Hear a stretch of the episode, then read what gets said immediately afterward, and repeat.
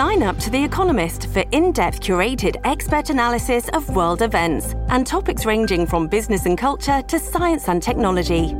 You'll get the weekly digital edition, online only articles, curated newsletters on politics, the markets, science, culture, and China, and full access to The Economist Podcast Plus. The Economist is independent journalism for independent thinking. Go to economist.com and get your first month free.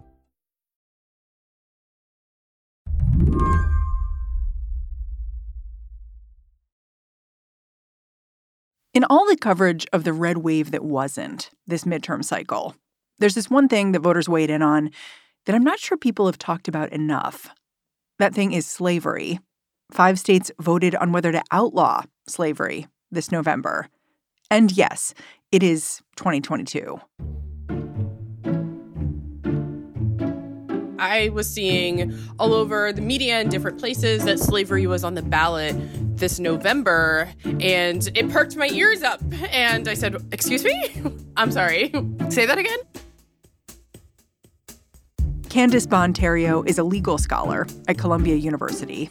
And I gotta say, I was a little relieved it was not just me who was surprised to see slavery on the ballot 150 years after the Civil War ended. And then I had to look deeper into what people were actually talking about. And they were talking about this exemption that allows for forced prison labor. Candace says this exemption, it's baked right into the 13th Amendment, the one that technically abolishes slavery. It reads neither slavery nor involuntary servitude, except as punishment for crime, shall exist within the United States. State constitutions often mimic this language. And the result is that more than half of all prisoners in the U.S. report being forced to work, sometimes in grueling or dangerous jobs. I think sometimes even just saying slavery still exists, it's just not enough because we, we have to talk really in specifics. Yeah, so talk in specifics for me. Like when you say slavery still exists, what do you mean?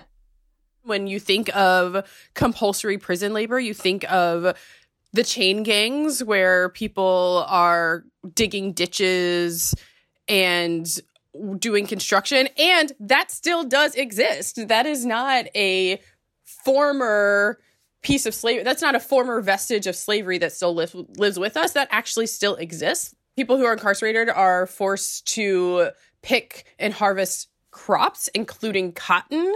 I mean some work on plantations right? Yes, people are still working on plantation. People of color, black people are still being forced to work on plantations in 2022 to pick cotton and are still required to wake up at unreasonable hours at 4 a.m. so that they can be outside to pick cotton at first light and are picking cotton until dusk. If incarcerated people refuse to work, they can be punished, losing phone calls or family visits. They can even be thrown in solitary confinement. More than $2 billion worth of goods are produced this way every year, which left Candace with this lingering question. A lot of the ballot initiatives say that if passed, they're going to completely get rid of the exemption to force prison labor, but do they really? Yeah, I was going to ask like, the majority of ballot measures went through this month. They passed. We're talking about Alabama, Tennessee, Oregon, Vermont, saying that they want to remove this language from their state constitution that allows incarcerated people to perform forced labor. Does that mean that forced labor in prisons is going to be ending? I wouldn't go that far. I think this is a first step a very important first step. I think even the bigger step is that the public is now talking about this issue, something that's been legal since the Civil War. People are talking about it 150 years later. I think that is incredibly important in and of itself. Today on the show, why ballot measures around the country won't end slavery just yet. I'm Mary Harris. You're listening to What Next? Stick around.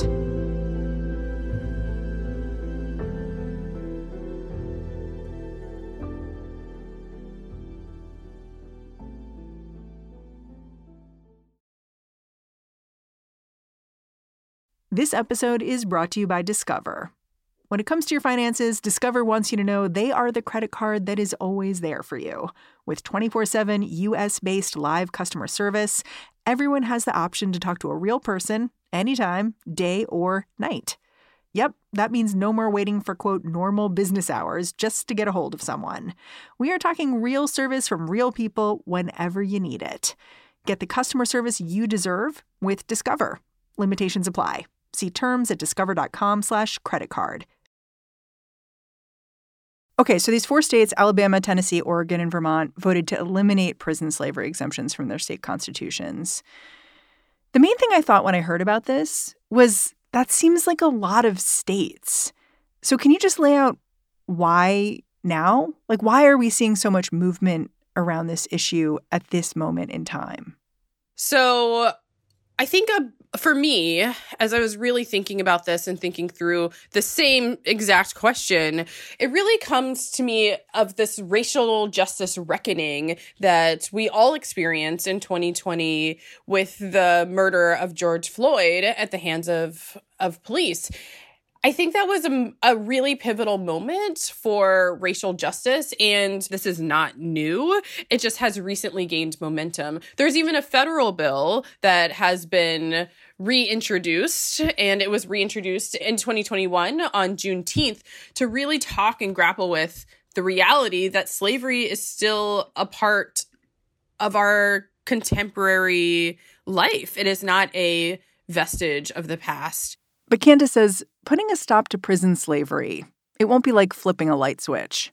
Instead, one by one, these ballot initiatives are going to be ironed out by judges, and more importantly, by prisoners themselves. I think that it's important to really show that now that that people who are incarcerated who are being forced to work have the ability to make a legal claim to determine whether the state prison systems that they are incarcerated within are required to pay them a living wage, a minimum wage, are required to adhere to the Fair Standards Labor Act and ensure a safe workplace or a safe work environment. It people will be able to sue to determine whether the Pregnancy Discrimination Act will apply to incarcerated pregnant people because they're employees. Right, right. right now, we don't know. The Family Medical Leave Act does not apply to people who are incarcerated, but maybe they it could. And now there is a legal question that has been opened that was not available prior to Tuesday in four states. Those pregnant prisoners are of special interest to Candace she looks at this slavery issue through a reproductive justice lens. And if that seems a little fringe to you, consider that right now, women are the fastest growing population in state prisons. You might have seen those stories about pregnant prisoners who are forced to give birth in shackles. But for Candace, it's not just the way prisoners deliver babies that's shocking. People who are pregnant are being forced to perform labor throughout their entire pregnancies up until the moment they give birth and then when they're gi- when they give birth sometimes people are are required within 36 hours within 24 hours to literally go back into a field to perform labor like harvesting crops and picking cotton 24 hours after giving birth which is just unconscionable and so a measure that is approved by voters that would prohibit compulsory prison labor would also impact a lot of different people, a lot of different incarcerated workers, including those pregnant and postpartum workers who may be able to sue for reasonable accommodation. When you're incarcerated, your self determination is very, very minimal. And being forced to perform labor, being forced to wash dishes, sew clothes, harvest crops while you're pregnant and or postpartum is so eerily close to the antebellum South that it's really, really important to really realize how we're still looking and living with slavery because that is an experience that Black women, Black slaves knew very well And that is, is an experience that Black women are still experiencing today. It sounds like part of what you're saying is that the effectiveness of these ballot measures are going to be determined by the courts, by lawsuits that are brought by prisoners who are arguing that now that slavery is abolished and now that forced labor for them is no longer allowed, they're going to need to fight for what their rights are as employees. And I think part of what you and I should do is define slavery for our listeners. And I say that because like 99% of adult prisons have work programs for incarcerated people. And so lots of prisoners are working, almost all of them. And how much of that counts to you as slavery? Because almost anything you do in prison is coerced. Yes, coercion is definitely an aspect of what it's like to be incarcerated. But I would say that in my definition of forced prison labor would be without someone's consent, being forced to work at all, being forced to work a particular job, being forced to work particular hours. I think that you're right that it is really important that people are able to work within prison systems if they want to work. These bills, these ballot initiatives, these measures are not trying to eradicate the ability of people to work. That is not the point of these initiatives. Instead, it's to ensure that people are not forced to work against their will. You know, a lot of people are requesting medical exemptions from certain work and are not being granted them um, fair pay. So i think it's it's bigger than than just work itself. Yeah it's interesting because the whole idea of going to prison is you are being forced to do something. And so I think that's what might challenge some people of like where do you draw the lines about what is forced? Because part of the project of prison is restricting your options. Yeah i mean i think it's it's going to be very dependent. It's going to be very personal to the individual. We are all subject to to working and work environments and work timelines. Even those of us who Uh, like you and I who are talking right now outside of the prison system. However, we have the ability to determine which jobs that we are able to take. And capitalism requires all of us to work if we want to be able to live, to provide food, to ensure that we have a roof over our heads. Capitalism is the bigger limitation. But within prison systems, you still should have the human right to be able to decide what type of work you spend your day performing. After the break, a state by state breakdown of what abolishing slavery will really entail.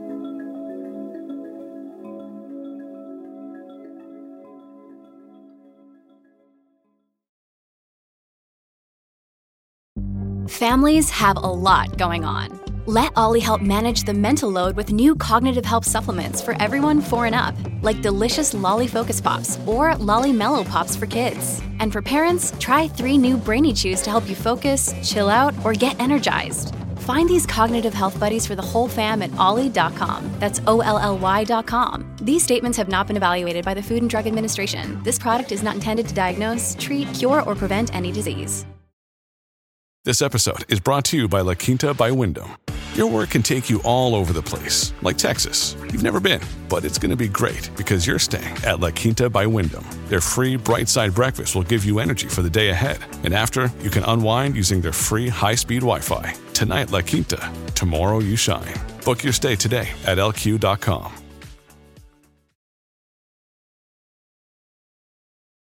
Candace says, for an idea of what happens now, it's helpful to look at states that have already passed ballot initiatives that close their constitution's prison labor loopholes.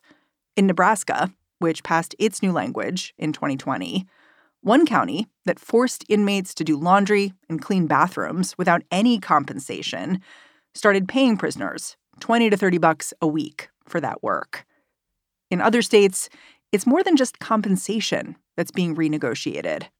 Take Colorado And so in Colorado, it passed in 2018, and there is currently a lawsuit by two Colorado incarcerated workers who are suing the prison system because they were forced to perform work, mainly cooking within the prison system during the rise of the COVID 19 pandemic. And were really worried that they would become infected, were infected, and are suing the state prison system to receive remedies for for that really failing of the the prison systems. It's so interesting because I think of this provision as being about money. You know, prisoners are so frequently paid pennies on the dollar, just really like a small fraction of what they would make outside of prison walls. But what's so interesting about this lawsuit is that it's not about money so much. It's about choice, it's about health, it's about these other things that come when you have self determination about what you're doing. Exactly. I think it's it's really important for many many incarcerated workers in Colorado to join together to really say that their their rights as humans, their rights as incarcerated workers are being violated and they were indeed forced to perform labor, slave labor within the prison system which violates now would violate the the Colorado Constitution since the ballot measure was approved in 2018. Federal prisons, they're still going to be able to use involuntary labor, right? Even if they're in a state that says in the state constitution, we don't allow that here anymore. Yeah, I think that they will, and that if we want to change the federal law, if we want to change the 13th Amendment to the United States Constitution to completely excise the loophole that allows for forced prison labor, we'll have to do it through a constitutional amendment process, which would require two thirds votes in the both the House and Senate, but also ratification of three fourths of all state legislatures. So every state that we are able to get on the record to abolish and get rid of this loophole is one state closer to the threshold of ratification that is needed in order to change the federal constitutional amendment. So this is a we're we're on parallel tracks working towards abolishing the federal and state prison system amendments.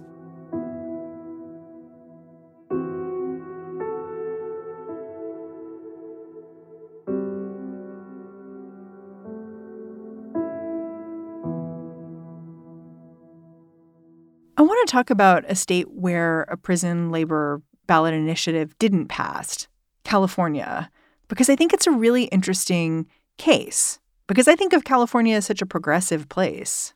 Well, in California, it's not even that the the measure didn't pass. It wasn't even before voters. Voters didn't actually have a chance to determine whether to pass it or not. So I think that's an important distinction. But the California Senate ultimately decided against putting the initiative on the ballot after Governor Newsom's administration really was warned and was concerned that it could result in paying incarcerated workers the minimum wage, which is $15 an hour in California. So that was really the sticking point.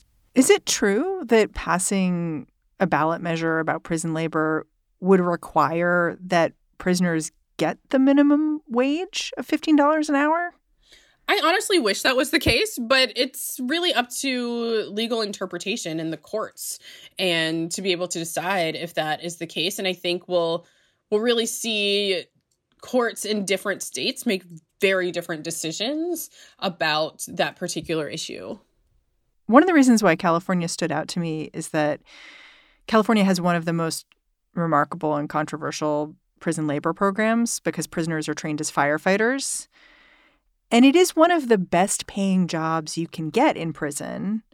But of course, it's also dangerous, and the pay is nowhere near as high as it would be if you were on the outside. So, the idea that they wouldn't consider something that might actually give these prisoners more when they're doing something so outlandishly dangerous seemed a little crazy to me. I'm not surprised to be honest. But I'm also, I would not be surprised at all if, you know, I'm sure advocates are really working in California to ensure that a similar measure will be added eventually to the ballot. I'm a little concerned of what the language would look like and I I wonder if the language would explicitly state that in California incarcerated laborers are not required to be paid the minimum wage. I think that's something we could see since that was such a sticking point for this measure to be put onto a ballot before voters. But it's really it's all to be seen. Yeah. The firefighter case is also interesting to me because even though doing this work is obviously it's coercive, like you want to get the most money when you're in prison for all kinds of reasons. And so maybe you choose the most dangerous job. The prisoners who do this work, they often talk about how meaningful it is to them and how much they enjoyed it getting to work on a team, getting to get out of the prison and do something different. And to me, it, which really exemplifies how prison labor can be positive, can be part of how people rebuild who they think they are after they've been through something pretty awful, which is the justice system. How do you grapple with that when you think about getting rid of prison labor or reworking how the system works? I think reworking how the prison labor system works is still incredibly important because it's really about whether someone is coerced to perform labor. If someone wants to work a job, if someone finds fulfillment in performing that job, if someone is working because they're supporting a family, particularly a lot of people who are in prison in women's prisons who are pregnant and or postpartum are are sending money home to their families. And so they're working to support their families, even within the prison system. And so I think that it's incredibly important that people are able to make that choice. Yeah, I, I look at these ballot measures, and the thing that I, I really struggle with is that it seems to me that prison labor is like just a single piece of the entire carceral system that operates by dehumanizing the people inside of it. And I have this worry that like we're fiddling around the edges. You know what I mean? This is a piece of a larger strategy to better the working conditions of people who are incarcerated. And so I think every piece matters because every person matters. Every incarcerated worker matters. And this is incredibly important to the person who is picking cotton out in the Angola plantation in Louisiana today. And it might seem minor, but even knowing that people are thinking about them and no longer looking away, no longer invisibilizing the really important work and contribution that people have, who are incarcerated are providing to this country, I think even that message is incredibly important and incredibly helpful. Candace, I'm super grateful for your time. Thanks for coming on the show. Thank you so much. Candace Bond-Theriault is the Director of Racial Justice Policy and Strategy at Columbia Law School's Center for Gender and Sexuality Law. And that is our show. If you like what we're doing here at What Next, the best way to show us some love is to join Slate Plus. It is our membership program. It gives you great stuff like access to all of slate.com and ad free podcasts, including this one. So to join now, go on over to slate.com slash whatnextplus and sign up. What Next is produced by Elena Schwartz, Carmel Delshad, and Madeline Ducharme. We are getting a ton of support right now from Anna Phillips, Jared Downing, and Victoria Dominguez. We are led by Alicia Montgomery and Joanne Levine. And I'm Mary Harris. I'm going to be back in this feed tomorrow. I will catch you then.